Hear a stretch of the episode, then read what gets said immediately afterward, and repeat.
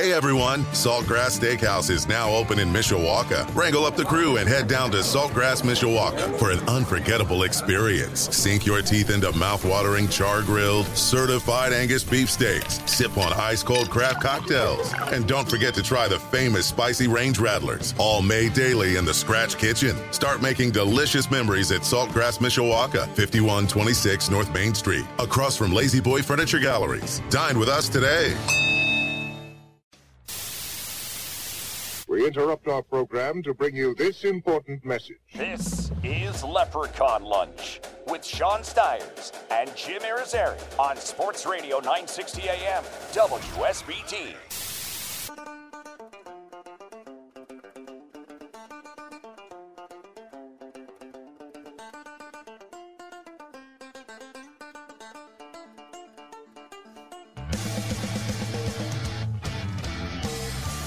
And away we go. The Leprechaun Lunch is ready to roll. With Jim Irizarry, Sean Stiers, we've got a Notre Dame football game, a Notre Dame football home game tomorrow, Hey, which is exciting. concept. I know, right? Fans will be there, media will be there. Vaccinated media, I should say. Right. Leprechaun Lunch is presented by First State Bank as the only community bank headquartered in Elkhart County. First State Bank offers the highest quality products and services. Well, it's been uh, fairly eventful. Brian Kelly updated a lot, you know, a lot of different things yesterday. Uh, I was saying on Budweiser's weekday sports beat yesterday. Sometimes the Thursday press conferences are completely uneventful. That's last week. Sure. Other times, Other times it's- they're much more eventful. Chock full of goodness. Huh? That's right. Like this week, uh, we will hear from Kyle Rowland, who covers Toledo football in our second segment. We'll have some prop bets and, and things like that later. Of course, we got the NFL rolling last night. And um, I'll just say, as a Cowboys fan, it went, you know, I don't know that it went to script, but when they kicked the field goal with about, I don't know, were you up watching last Mm-hmm. Yeah, night? yeah, okay. So when Dallas kicked the field goal to go ahead, you know, my son and I, he's a Cowboys fan too. We were texting all night. I said, "Well, they're going to lose," Too much time and clock. it was basically Yep. just sitting there watching, waiting for the inevitable to happen. Uh-huh. There it was. That was offensive pass interference. I don't want to hear about any fence setters. that was offensive pass interference. It did look a little. And like, yeah. if you saw any gifs or, or people posting what happened to the Cowboys last year when Michael Gallup, for a less egregious push, was actually called for offensive Oh, right, pass interference in the last few minutes of the game against the Rams in the opener of that. That was more passive. I, I don't want to hear about the defensive back was falling down already. There was a push. There was complete separation. You're- that was that was you were- offensive pass interference. you were completely over the two words pass interference. yes, that's right. in But- a in a in a, in a uh, season opener. But the other thing, like I said all week in my FanDuel Sportsbook spots, when it was a seven and a half point spread, I said Dallas was going to cover. When it went up to eight and a half, I said they're going to cover. And of course, when it went up to nine and a half, I said they're going to cover. They covered. They you know, covered. As a fan, that's completely useless. Dropping any money on that because I don't like betting on my own team. I'll tell you, you know, if they're going to cover or not. But mm-hmm. defense was better. Offense was really good against you that gotta defense. be feeling good about Dak. Yeah, I mean it was an looked great. entertaining game. You know, yeah, I'm feeling great about Dak. He looked great against a you know a great defense at a pass rush, and and Kellen Moore, the Dallas offensive coordinator, mm-hmm. had a great game plan to go up against him. If Yeah. if that's you know what's now your guy, Jason Garrett, I wouldn't have been feeling the same last night, but. Great offensive game plan. They end up coming up two points. And of course, Zuerlein missed a field goal, two field goals. One of them was a 60 yarder, so I don't count that. But Right. missed a field goal and an extra point Yeah. would have mattered at the end. You know, but if if Brady needed a touchdown, he would have gotten a touchdown in that situation. So they probably would have ended up losing anyway. Well, you want to talk some Notre Dame? Uh, if you want to, Let's sure. do it. Let's do it. I've got you know some rapid fire type stuff for you Okay. in a little bit, but I'll I'll let you kind of take it from here for now. Okay. So Brian Kelly announced that uh, Lawrence Keys is leaving the program. Right. How much impact does that have at wide receiver? Well, Lawrence Keys, as as things have turned out this year, has really turned out to be more a depth piece than anything because Avery Davis passed him up. Oop, that's my fault. I was going to say, Gremlins. I'm sorry. Sorry about that. I hit the wrong button. That's all right. Um, Avery Davis passed him up on the depth chart in the slot last year. So from a from a right now, it's a depth piece because the production that, that Lawrence Keys has had, unfortunately, you know, I thought that by now we would have seen more from him. I thought that maybe, you know, like when we saw what both of those guys were able to do in the spring game, they had the two top you know, two of the top games by receivers in the spring game, but they were playing on different teams. You know, uh, one was the blue, one was hmm. the gold. They they play the same position. So Lawrence Keys has turned out to be depth. Now the bigger picture issue is with Lawrence Keys leaving the team and Xavier Watts moving from offense to defense. You know, Brian Kelly also announced yesterday that he is going from receiver over to rover. That leaves them with seven scholarship wide receivers on the roster. So while there might not be an immediate impact, mm-hmm. where the bigger picture impact comes in is If you lose another guy. if you lose another guy, yeah, then you know you've got you've got a handful of really talented freshmen who we really haven't got a chance to see do anything yet. I mean, uh, watching the wide receivers, the front end guys last week, specifically Kevin Austin and Braden Lenzy, you've got nothing to worry about. But they were both injured for good chunks of last year. So you do still kind of have that in the back of your mind. If something happens to them again, you know, if something happens to any of these guys, and now you've also don't have a Lawrence Keys who, if he was pushed into it, I, I think could have, you know, we w- would have seen really big things from. So for right now, it's just depth, but big picture, if something happens to somebody else, then you're sweating it a little Yeah. bit more because you've got 11 games to go now, to, and and there's already been a huge rash of of injuries at other positions to start this season off. Unfortunately, One of those being left tackle uh, Blake Fisher out Yes. for the next eight weeks after meniscus surgery. Mm-hmm. Uh, probably facing five straight top 25 teams without him Wisconsin, Cincinnati, Vatech, USC, and North Carolina. yes, Uh, Jack Coan was sacked four times last week and only rushed for 65 yards total between a couple of guys. Is that is that a bigger injury? Is that is that a bigger cause for concern than uh, than Lawrence Keys leaving the team? I think you know again, like when you look at at micro versus macro, Yeah. I think micro it is a, a you know a bigger concern. Michael Yeah. Carmody will be in there this week. Tosh Baker is his backup at left tackle. The way the offensive line played last week. For being a true freshman, Mm-hmm. I mean Blake Fisher is a 6'6", 335 pound true freshman. That's a big freshman. yeah, and I mean, you can make an argument that he played as well as anybody, if not maybe, you know, like the number two offensive lineman before the injury Mm. Right. last week. So now you're going to lose him for two months. Yeah. And the way the line played last week, I think that that is a, you know, that's a bigger issue. Now, Carmody was kind of thrown in there last week. Maybe mentally he wasn't quite ready to go because he had a couple misses on some assignments out there Sure. at left tackle. But you're playing Toledo this week. Now, you know, as Brian Kelly said this week, he thinks Toledo is probably the best of the MAC teams that they've played so far. And this will be MAC team number four, just like in this last four or five year mm-hmm. stretch. Bowling Green a couple years ago, they dominated. Miami, Ohio before that, they dominated.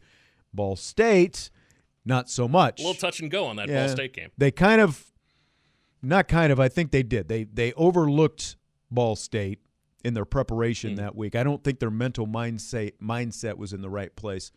So if if you know if that is kind of the measuring stick, you know they've got to be ready for sort of a Ball State situation. Mm-hmm. They, they definitely can't Yeah. take Toledo for granted this week. But at the same time, they've got some things they've got to get figured out because you went in already with four of the five starters being new guys. And so now you're going to throw essentially a fifth guy in there with Blake Right. Fisher out, who again, arguably, is at least one of your top two linemen, just from what we were able to mm-hmm. see in fall training camp and early in that game. And so now you've got another variable that you're throwing in there. So, so I do. I, I it's it's a concern. These guys still have to figure out how to gel. Um, should be in a better situation between the fact that you're playing a MAC team, you get to play at home, so communication and those kind of things that maybe were an issue from from time to time. Yeah. Last week, you know, on the road, loud environment and all that kind of stuff. Yeah. Shouldn't be as big a you know it won't be as big a concern this week. The the bigger picture thing is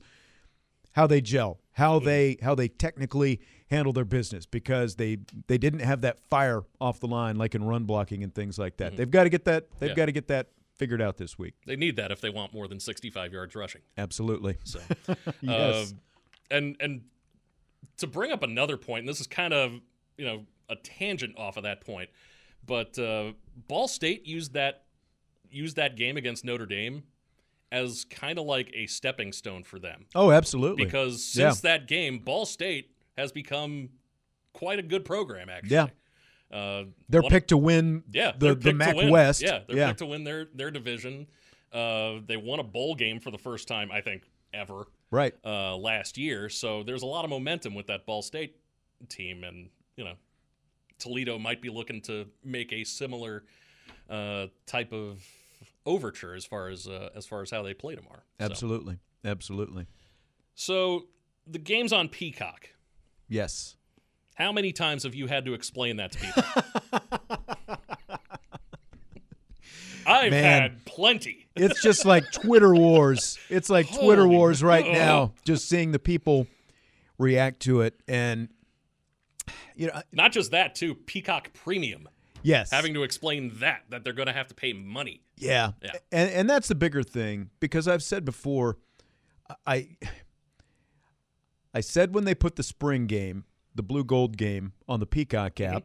That this was going to happen at some point in the regular season. I don't know that. Well, and Right. I didn't think it was going to going to happen this year. Right. this soon. Yeah. And if they were going to put it on the Peacock app, I didn't think that they would make it premium right off the bat. I didn't think so either. I think that's a I bad thought move. I thought it's like, you know, okay, we're going to make we're going to put it on the app, yeah. but we're going to give it to you Yeah. this first time to see how many people that we get. Right. But they went straight for the gusto. Yeah. And you know, and everyone's saying, well, this isn't a money move and and Jack Swarbrick, you know, there's some mm. different you know, there's some different articles out there where Jack Swarbrick is quoted saying, well, you know, it, we're not just doing this because it's Toledo. I mean, really because like if you look If at you had done that for USC, there'd be rioting in the well, yeah, and that's the point because like if you look over the last few years, because they haven't they haven't this is the first time they put a regular season game off the app, but they have Mm. taken other regular season games before and taken them off the NBC network Yeah. and put them on the NBC Sports Network Yeah. or like last year the Clemson game. Now that was a a unique situation because the president came up in the middle of it, but they Right. moved that to USA Network. So they've moved other games off the actual NBC network to cable before, you know, so that wasn't completely unprecedented. But this is the first time that they're moving, you know, but the games that they've done it, it hasn't been USC. It hasn't been, you know, Stanford. It, Yeah. it hasn't been Clemson. It hasn't been the higher tiered games Right. It's been that they've done it. It's been, you know, Toledo. Boston College a few Boston years College, back. yeah. like the MAC Yeah. games Yeah. where, where they've done it Yeah. before. So to say that, oh, we would have, you know, it's not just because it's Toledo, it's because it's Toledo. Come on. Did, I mean, you could have done it next week against Purdue. If, if that's your thing, you Very- know, very so well yeah, yeah. you could have made this one, you know, on on the network and and next week against Purdue. But yeah, I mean, it's obviously a lot of people aren't happy about it. I'm going to be really interested to see Mm-hmm. how quickly they put out the number for how many people they they get to go over there because you know the NBC sports mach- you know marketing machine behind Mm-hmm. Yeah. it, PR and and all of that that kind of stuff. Yeah. Are we going to find out the number pretty quickly? Because if it's a low number, they're not going to want people to know, right? right. Right. Yeah. That's how it works with the ratings, even. So, Yeah, yeah. You know, so I'm glad that I'm going to be at the stadium. I don't have to worry about it. Now, you know, typically typically what I do Mr. Pre- Mr. Credential over here. Well, you know, it is what it is. It is what it is. Pre and post game and all that kind of. I mean, I wasn't there last year, True, so true. because of that, because of the situation with Yeah. Mm-hmm. you know minimal minimal media and all that kind of stuff. You know, pre-vaccine and all that kind of thing. But um,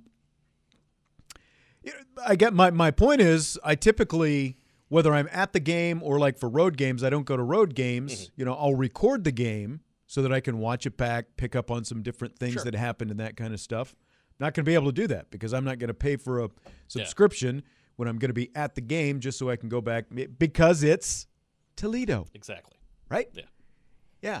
I mean, if it was if it was USC or North Carolina or mm-hmm. Cincinnati, that's probably a different story. But you know, again, it's it's a one game situation. It's like five bucks. So if you really want to watch the game, but I, I because it's Toledo, I really wonder how many people are going to be willing to do that. Like if it was a different game, it's a different situation. Like the Toledo fans who aren't coming, you know, even they're upset because Sure. they've got to pay Yeah, for the app. They could have at least turned on cable. They've got cable in Toledo. Yeah, you know? exactly, exactly.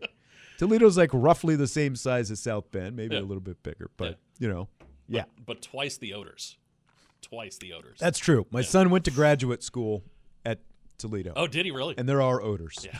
It- it's not Terre Haute bad, No, but it's distinct. yes, So, yes. uh, Distinct is distinct. Yeah, yes. yeah, yeah. right. Bad pun. I'm sorry. yes. Uh, so you've, sh- I'm, I'm sure you've shared your login info for like Netflix and other. Right. Okay. Yeah. I'm guessing there's going to be no less than three logins per account on Peacock tomorrow. I wouldn't be surprised. I wouldn't be surprised by that either. yeah.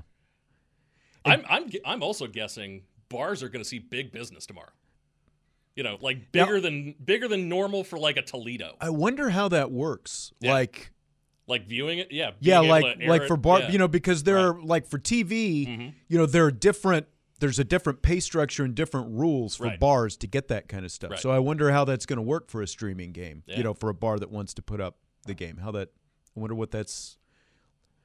I, I don't know. I wonder how that works. I haven't, I, I didn't even think about that. yeah, I, really hadn't either. Yeah, so, you bring up a really good point. yeah, so Point for Jim. hey, call your call your neighborhood tavern and uh, see if they've got the game as well. That's So, right. You yeah. might want to check. That's for sure. So that's all I had. That's Th- all you've got? Those are my questions. All right. Well, I'll throw some at you Okay. because Notre Dame ran for just 65 yards against Florida State last week. So my question is over under 150 rushing yards they'll have against Toledo tomorrow. I want to. I want to say over, just because it is Toledo. Yep. Under is probably the safe bet though, because of the Blake Fisher injury. I think so, And because of how they looked last and week. because of how they looked last week, uh, you know. That notwithstanding, yes. I'm trying to look. I'm trying to look forward. Uh, Yeah. but uh, yeah, how they looked last week uh, was not good. Uh, putting it lightly, and then you you add uh, such a big injury like Blake Fisher's injury to Mm-hmm. that. I, I don't I don't see it getting better this week. Maybe it gets better next week against Purdue. You know, because you know hopefully they make it through this game. You know, without Sure. any more any ma- any more major injuries. But uh, you know, maybe maybe things start turning a corner. You know, in this game, maybe they start cur- turning a corner next week. So, but uh, What I what I Mm. I don't I don't know concern. What I'm wondering is do they come out I hope they don't try to just force the issue with the run. Yet, like you want it to sort of come organically, you know. So like Toledo saw what Jack Coan and that passing offense can do last week. So that's a plus. You know, they already have to have that in their mind. And and as a coaching staff, they've looked and uh, I'm sure that they've seen what they, you know, what they think maybe they'll get or what they'll be dealing with with Notre Dame's offensive line. You know, like I, I look at a guy like Cain Madden, who wasn't necessarily great last week, but had a lot of success sort of playing that level of competition when he was at Marshall, you know, kind of that, that Toledo MAC level of competition. That's Sure. that's what he's used to. Maybe a little bit higher, but at least along those lines. So like he you know, he had a really good block on on the Tyree touchdown run toward the end, but that's was that was one of the better blocks Yeah. that I saw from him all night. Um, but I would think that he'll, you know, those interior guys specific, you know, because if you're going to be able to, to run the ball, those interior guys, I think are going to have to be a big part of it. So Yeah. I am, you know, I I don't know I don't know if I'm underestimating Toledo maybe, but I think they'll have over. okay, It might not be gougingly yeah. over, but Yeah, I think they'll be at, over, at least a little bit over. yeah. If it is over, it's maybe like you know 160. Right. You know, it's not going to be like 250. No, exactly. So. Exactly. Toledo had over 440 total yards of offense against Norfolk State in their opener. Do you buy or sell them getting 300 total yards tomorrow against Notre Dame? If they keep Notre Dame on the field like Florida State did, absolutely. I I'd totally buy that Yeah. as, as a as a 300 number because really, I mean, if you're splitting it down the middle, it's 150 each, you know, for rushing and then Right. passing. Right. That doesn't seem that hard to get. Right. And considering how considering how you know Notre Dame looked defensively last week against Florida State. Yeah, I mean Florida State Yeah. came close to rushing for that number Yeah. last week. Yeah. So you know, it- yeah, I could, I could see that. I could see 300. Yeah, I think it's going to be right around there, and so I think I'm going to go over as well. You know, again, it's it might not be a lot over Yeah. 300 yards, but when you think about, like you said, if you split it up, 150 rush, 150 pass, something like that, I, I think I'll go slightly over 300 total yards for Toledo tomorrow as well. Okay. Notre Dame's won 25 straight games at home. Over under one and a half home losses they'll have this season. Well, it's not happening. It's not happening in the next couple of weeks. We know that, or at least we're pretty sure. We think we know that. we think we know that. Here I go, putting the cart before the horses again. Sh- should be Um, that stretch that starts after Wisconsin Yeah. when they get all those home games in October Those, because they're all ranked right now. Whether they deserve to be, you know, again, we'll find that out. right? But see, like personally, my thought on this has shifted quite a bit just since watching that Florida State game. I kind of think I need to see these, you know, Yeah. like you said, these next two games. These- yeah, these are going to be. How do they shore things up this week Yeah. and then next week against Purdue or against you know against a Purdue team that wasn't great last year, but at least as a Power Five team. Right. That's that's going to answer, I think, a lot more for me. Right. Yeah. That's. I think that's more of a competition. Yes. Than I think we're going to see this week, but. Um. Yeah, I. oof. over under one and a half losses at home. I can see that going over, just from just from that stretch. Just because you've got Cincinnati, Yeah. you've got North Carolina, you've got USC. Those will be the three ones. Mm-hmm. Yeah. Those will be the three big ones. Yeah. Right there. Are they going to win two, at least two of those three? Or are they going to drop two of those three? Yeah. I'm going to say I'm still going to be bullish on them. Uh, But again, a lot is going to depend on how quickly we see them get some stuff cleaned up. For Yeah. now, though, I'll still go under Okay. for right now. Yeah. Those three games though, they're going to be tight. They are. I think. Yep, So- absolutely. After seeing Notre Dame blow an 18 point lead to Florida State in the second half the other night, do you buy or sell there's something to be gained from blowing that kind of lead and still winning? Yeah, I mean, it keeps you from getting too high off of a win for, for starters. Uh, But it it does it does show you know that this team does have some kind of resolve to it. You know, it, it it's not going to give up once things start going south. Right. Um, you know, I, I I never felt you know like like that was the case against Florida State. Um, and also, it you know, I mean, if they had gone in and, and just blown out Florida State, maybe they don't get as much fixed this week. So you know, if you're supposed to improve week to week, Right. and they go out blow out Florida State instead of it being a close game, you know how how how much better do they get over the past week? Right. So And that's, I, you know, first and foremost, I'm not advocating blowing an 18 point lead. yeah, you don't want to see that. Yeah. I'm not saying, oh, you know, there's moral victories or whatever. I think that they're Second place trophies. I, I do think that playing in that environment with as many new variables as Notre Dame had going into that game, new quarterback, all these offensive linemen, receivers who are completely talented and capable of being mm-hmm. number one and number two type guys, but because of you know injuries and, and some of those kind of things, hadn't had the, the the chance to do it. But to go in a road environment where where it, where it was nuts, and to see you know the defense was on the field way too much in the fourth quarter. The offense wasn't as effective as they needed to be.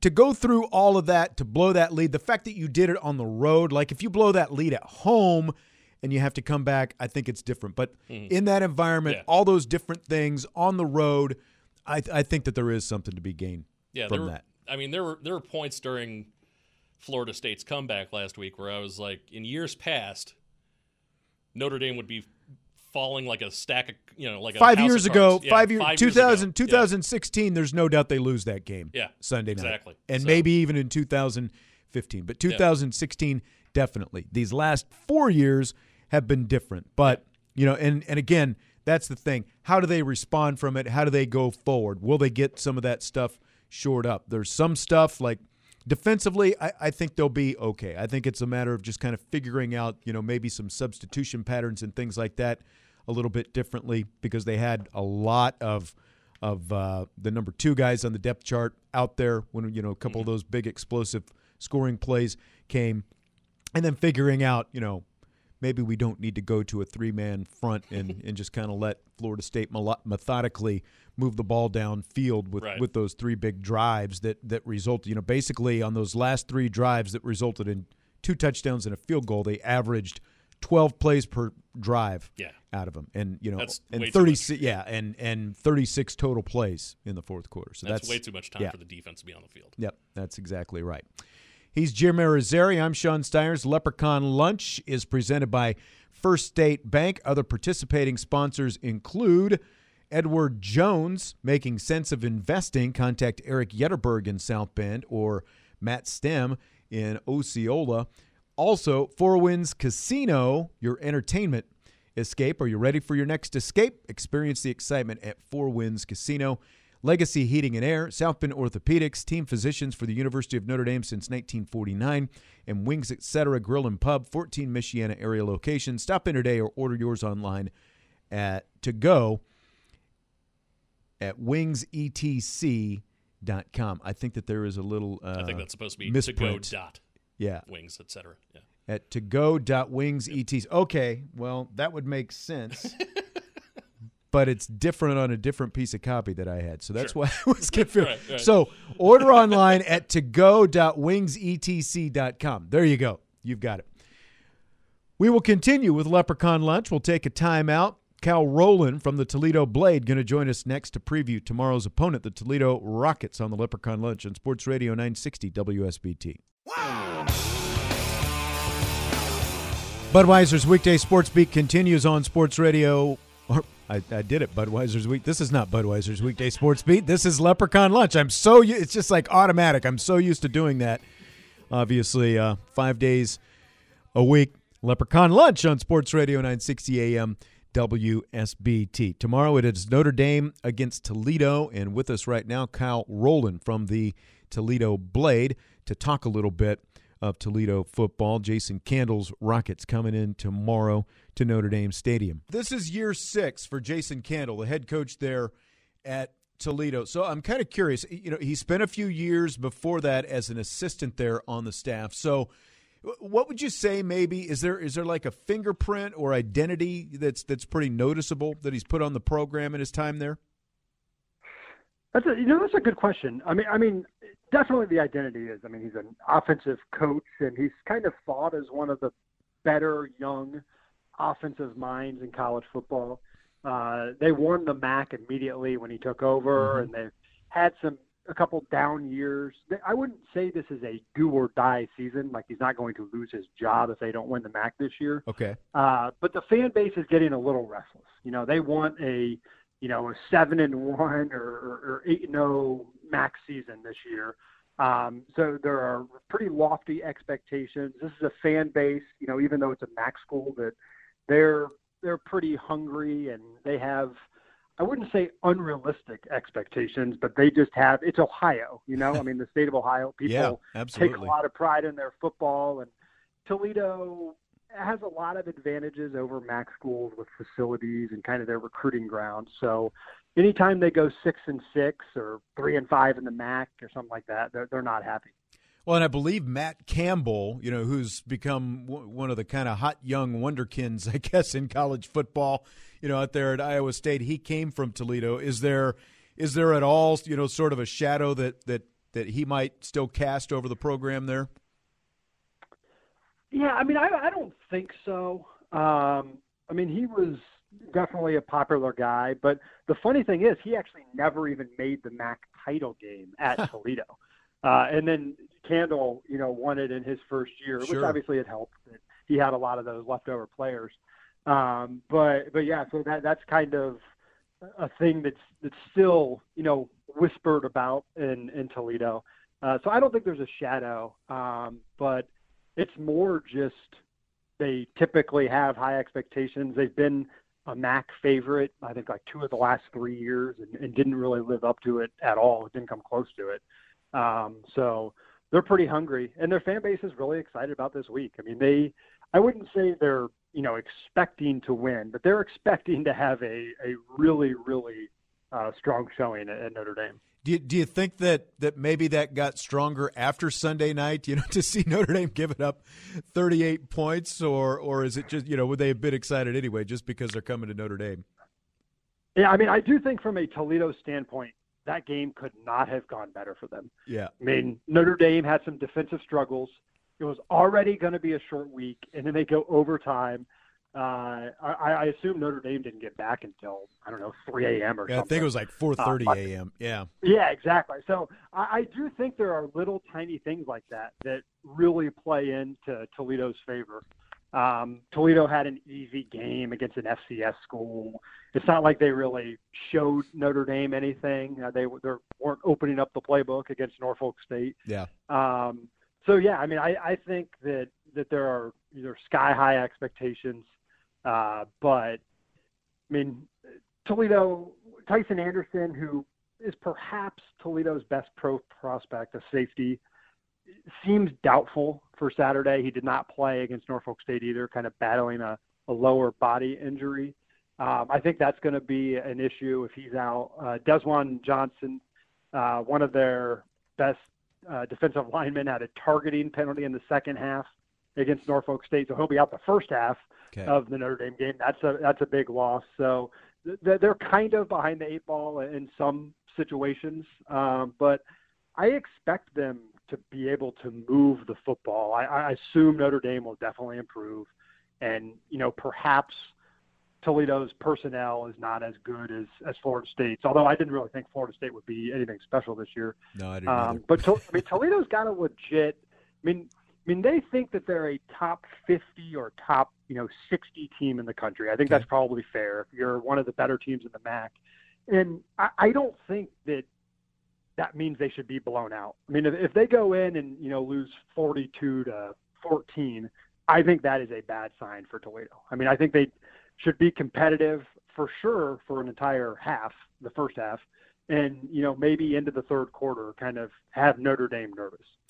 Yeah, and I mean, you know, coaches are always going to talk up their opponents. Lou Holtz was famous for it, but you know, Brian Kelly was throwing the praise on Toledo the other day, saying of the MAC teams, and this is like what five or six now MAC teams that have come in here that Toledo might be the best of them. So, you know, it, it at least that that's what he's talking about, saying good things about them. They did beat Norfolk State forty nine to ten, as you said, an FCS team, but their quarterback Carter Bradley threw for 183 yards in that game. He's a fourth year sophomore.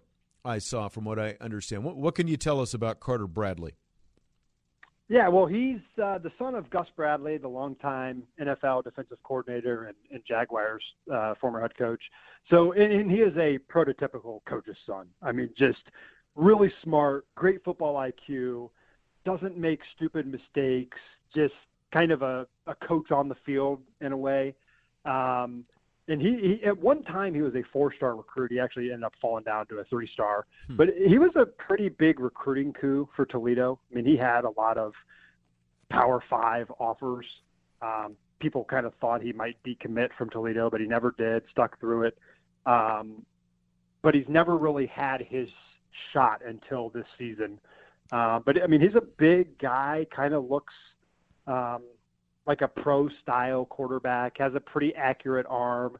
Uh, Jason Candle is is huge on not only accuracy but just limiting turnovers. And Bradley is, is pretty good at that. That's kind of why Dequan Finn is not the starting quarterback.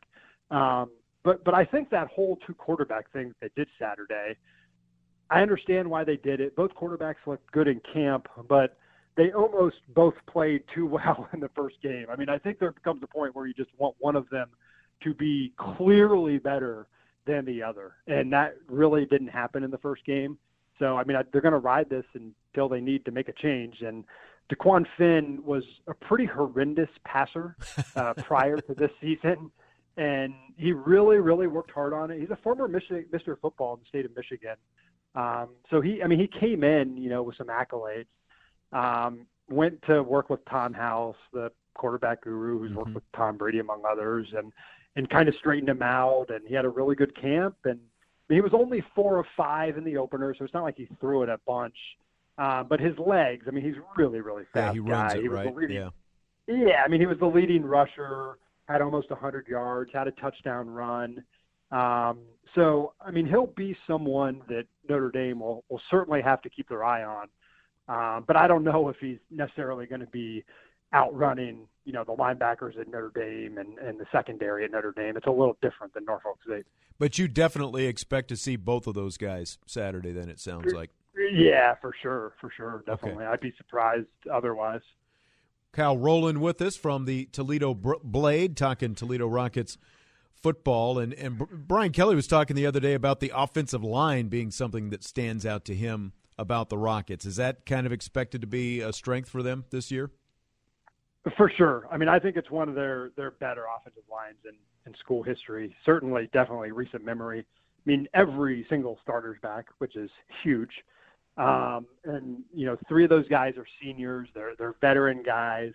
Um, I mean, running the ball is is definitely a strength of this offense. E- even though they do, I mean, they they prefer to kind of play a vertical game and and throw the ball and you know have big chunk plays or whatever. But I mean, Bryant Koback, the running back, started his career at Kentucky. He's very very good. I, I you know maybe the best running back in the MAC. Uh, and then his backup, Micah Kelly. It's not. I mean, at a MAC school, you might generally think, well, if the second string running back's in now, I mean, that probably doesn't mean a whole lot. But but Kelly's a really solid guy. I mean, he's smaller and kind of fast and a shifty type of guy. Um, so he's definitely someone to keep an eye on. Uh, but they, I mean, they're really good at protecting and they're really good at opening holes. And and I think it's going to be a pretty interesting matchup to just see how they can go up against a, a Notre Dame front that mm-hmm. is clearly going to be the best they see all season because when you see Toledo's offensive line against the MAC, it's like, man, this seems like a really, really good line. So I think it'll be a good barometer on Saturday to see how truly good they are. Sure. Their defensive coordinator, whose name I'll let you say here in a second because I couldn't pronounce it just by looking at it. But uh, he was the, the head coach at Division Three Power Mount Union for a while, led him to three national championships. Sounds like he really, when they hired him, I believe it was last year, they the defense got a lot better, huh?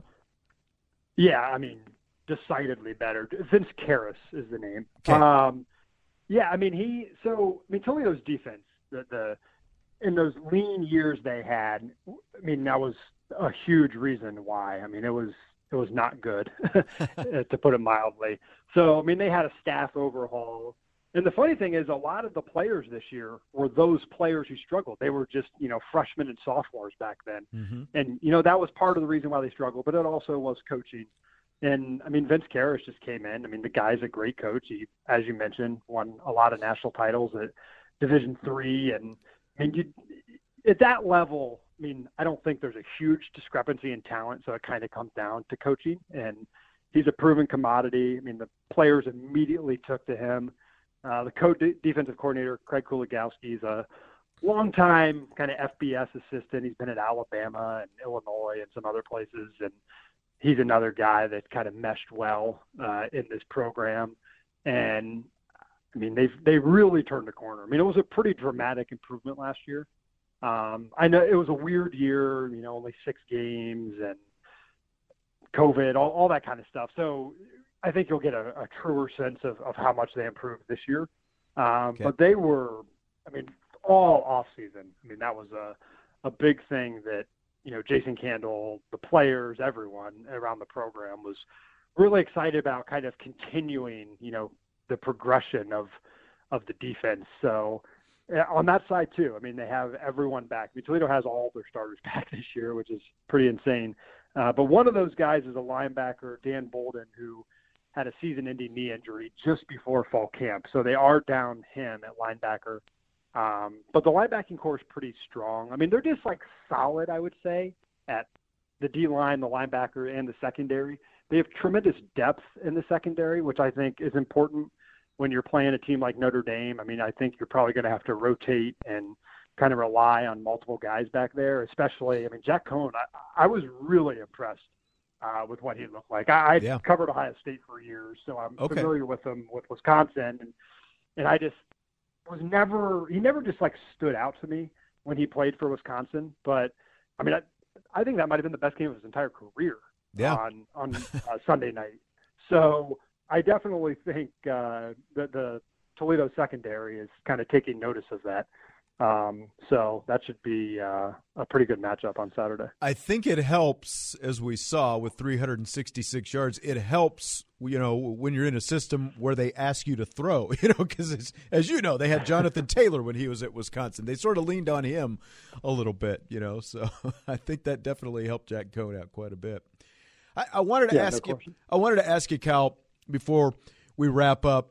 All this talk about super conferences, you know, with Texas and Oklahoma going to the SEC and and all that, the impact it could have on conferences like the MAC. What what, what do you think? You know, big big picture. If you know if things continue down the road that they're going, what do you think could be the impact on on the MAC? Yeah, it's a great question. I mean, I've kind of analyzed it and asked around, you know, different ads and stuff. I think the MAC is unique in the sense of there is not a conference just more geographically aligned than that. I mean, you- just got all the schools in Ohio and Michigan, and then I mean Northern Illinois and Buffalo. So I mean, it, it just all makes sense. All those schools are generally the same size Mm-hmm. they've they've got you know almost a century of history together. I, I know these other schools do too, um, that that have kind of jumped ship, but I don't know. I don't think you'll see major movement. It's just not like you know Conference USA or the Sun Belt or schools in the South and the Southeast where there's just like a natural progression um, I mean, Toledo in 1999 and 2004 was a finalist to get into Conference USA when it was expanding back then. Okay. And in 04, they thought they were going to get in. And I do just wonder how different Toledo would be today if that would have happened. I mean, yeah. I mean, maybe they because because they've got really good facilities. The academics has always been kind of the thing that's held them back from joining another conference. But yeah, I don't know. I mean, I don't. I don't really think anything will change in the MAC. I mean, ten years from now, I bet it's the same te- same teams. Kyle Rowland from the Toledo Blade. And of course, Kyle, we appreciate your time. Great stuff from you. Appreciate it. I appreciate the time. We will take a timeout. Jim Irizarry and I will uh, run through some of the lines for the weekend, some uh, some games that we're going to take a look at, and uh, also just found out that uh, the news.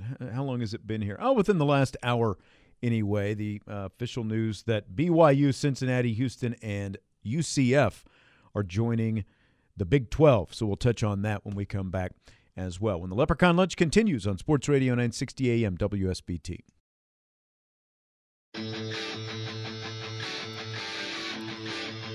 Leprechaun Lunch continues on Sports Radio 960 AM WSBT. We are presented by First State Bank.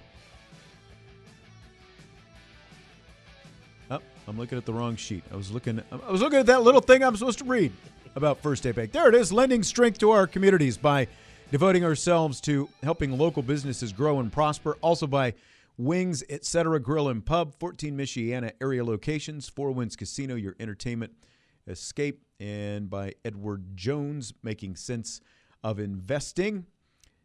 Contact Matt Wilson in South Bend or Pablo Rodriguez in Granger, and also by Four Winds Casino, your entertainment escape, Legacy Heating and Air, and South Bend Orthopedics. Well, Jim, the uh, the news just coming out uh, within the last hour. The uh, the official news, the Big Twelve, has uh, officially expanded Yep. with BYU, Cincinnati, Houston, and Central Florida, UCF, set to join. So, do you think it's going to be enough to save the Big 12? I mean, none of those team, none of those teams make me go, ooh. Yeah. So I mean, BYU's the biggest BYU, name. yeah, it's not that they've been a power, obviously, by Yeah. any means. They've been independent for the last few years. So uh, interesting that BYU is joining a conference. And that's the thing. I mean, you've still got like a directional school from Florida, even though I guess you get the Orlando TV market. So that helps Yeah. you out to some extent. And, uh, and we've talked before. So now you've got, and you do pick up Houston. Yeah, too, and you pick up huge Houston. TV market. Too. yeah, it is. So And then uh, Cincinnati.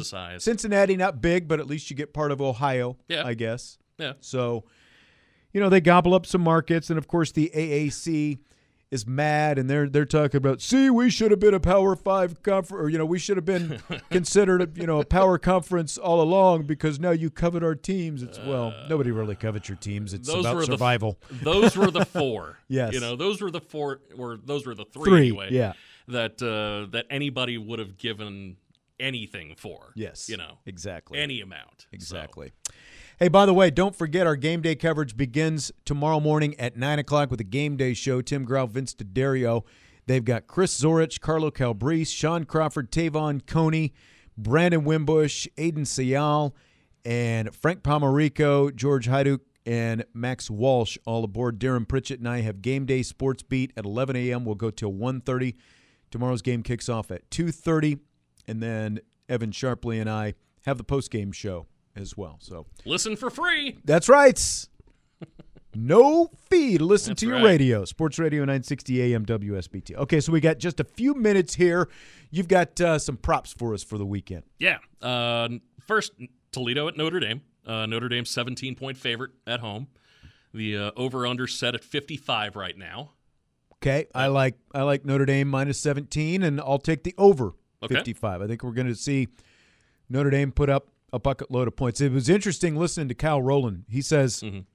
if if Toledo really does, you know, lose a lopsided game tomorrow, that from a Toledo perspective, you know, it's it's going to mean Yeah. some distressing things. I don't, I you know, I still don't know about that, but I Yeah, think may- you know, I think as a MAC team, you can still have a good season. You know, even if you do lose a lopsided game to Notre Dame, but I, I like Notre Dame minus Yeah. 17. yeah, it's it hasn't stopped anybody else from from having that. That's right. Uh, you know, like like you said, it, it is the probably the one MAC school that has been consistently good Yeah, for a long time now. Like Yeah. I, re- I, re- when I was at Ball State, I remember Toledo being ranked even. You know, Sure. it was like, you know, twenty three. I think. Yeah. I think they, you know, like they they get into the polls every so often if they're if they're good enough. So, Right. you know, this that they do have some history. So, yeah. you know, an an unreasonable Ohio fan base as well. yeah, that's right. So, That's exactly right. but uh, Toledo uh, plus six hundred on the money line. My uh, Notre Dame minus nine hundred on the money line. Yeah, Uh, that makes sense. First to score, some uh, I think some good value there. Toledo plus one sixty five. Notre Dame minus two ten. Wow, minus 210, huh? Yeah, it's Interesting. a heavy favorite. This I found interesting. Okay, the halftime full time scores. Okay, Okay. uh, who's going to lead at halftime and who's going to lead at the end of the second half. So basically, who's winning? You know, unless they go to Unless it goes to overtime. yeah. Uh, Notre Dame for both is minus 330. That's the favorite going in. Makes total sense. Uh, Toledo leading at the half, Notre Dame leading at, at full time plus 700. Toledo, Toledo plus 1200. I, yeah, I can see that too. Huh. And then, I think that's how it should be. okay, Yeah. all right. Uh, tie, and then Notre Dame plus 2000. Notre Dame, Toledo plus 5,000. Tie, Toledo, 5,500. Uh, Notre Dame and tie plus 6,000. Toledo and tie plus 6,500. Tie and tie plus 9,000. Yeah. I can see that. Okay. All right. Toledo, Toledo at plus 1,200. Would would That- you that- go out that- on a limb on any, you know, that that favor Toledo in um, those scenarios? maybe Toledo, Notre Dame. You know, Like Toledo to lead at half, but Notre Yeah. Dame to lead at the end? yeah. I, I, I could. I tell you could what, if that. they go to the locker room yeah. Oh man, with Toledo, Oh, oh my goodness. they're, they're going to be jacked. Oh my.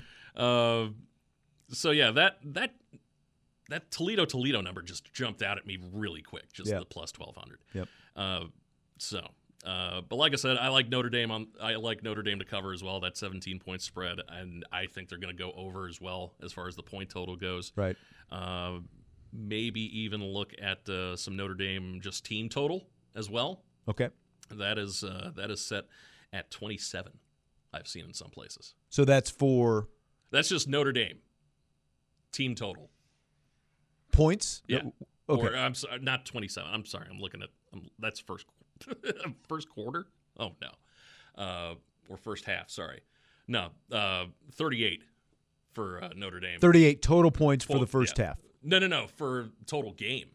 Over under 38? Yeah, Oh, I over. think I think over. Yeah. I definitely think over. yeah. If they're scoring 38 in regulation against Florida State, they better score 38 to, plus Against tomorrow Toledo? against Toledo. Yep, absolutely right.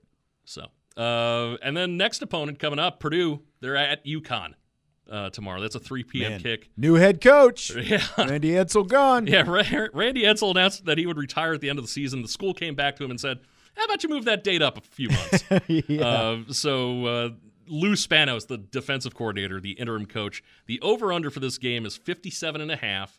No, uh, Purdue is the 34 and a half point favorite. wow. Yeah, I don't like that number at all. I hate don't those either. big spreads like that, especially when you're talking. It's, you know, it's not like Clemson against UConn. We're talking about Purdue. I would take. I think I would take the under, and I would stay away from that spread. yeah. So, all right. And then uh, just kind of off off uh, off the beaten path. How many times ne- uh, this week and next week do you think Drew Brees is going to mention that he went to Purdue? I'm, um, set, I'm as setting, little as possible, but we got to wrap things Okay. up. We'll All talk right. to you tonight, Budweiser's weekday sports beat. Hey everyone, Saltgrass Steakhouse is now open in Mishawaka. Wrangle up the crew and head down to Saltgrass Mishawaka for an unforgettable experience. Sink your teeth into mouth-watering char-grilled, certified Angus beef steaks. Sip on ice-cold craft cocktails. And don't forget to try the famous spicy range rattlers, all made daily in the Scratch Kitchen. Start making delicious memories at Saltgrass Mishawaka, 5126 North Main Street, across from La-Z-Boy Furniture Galleries. Dine with us today.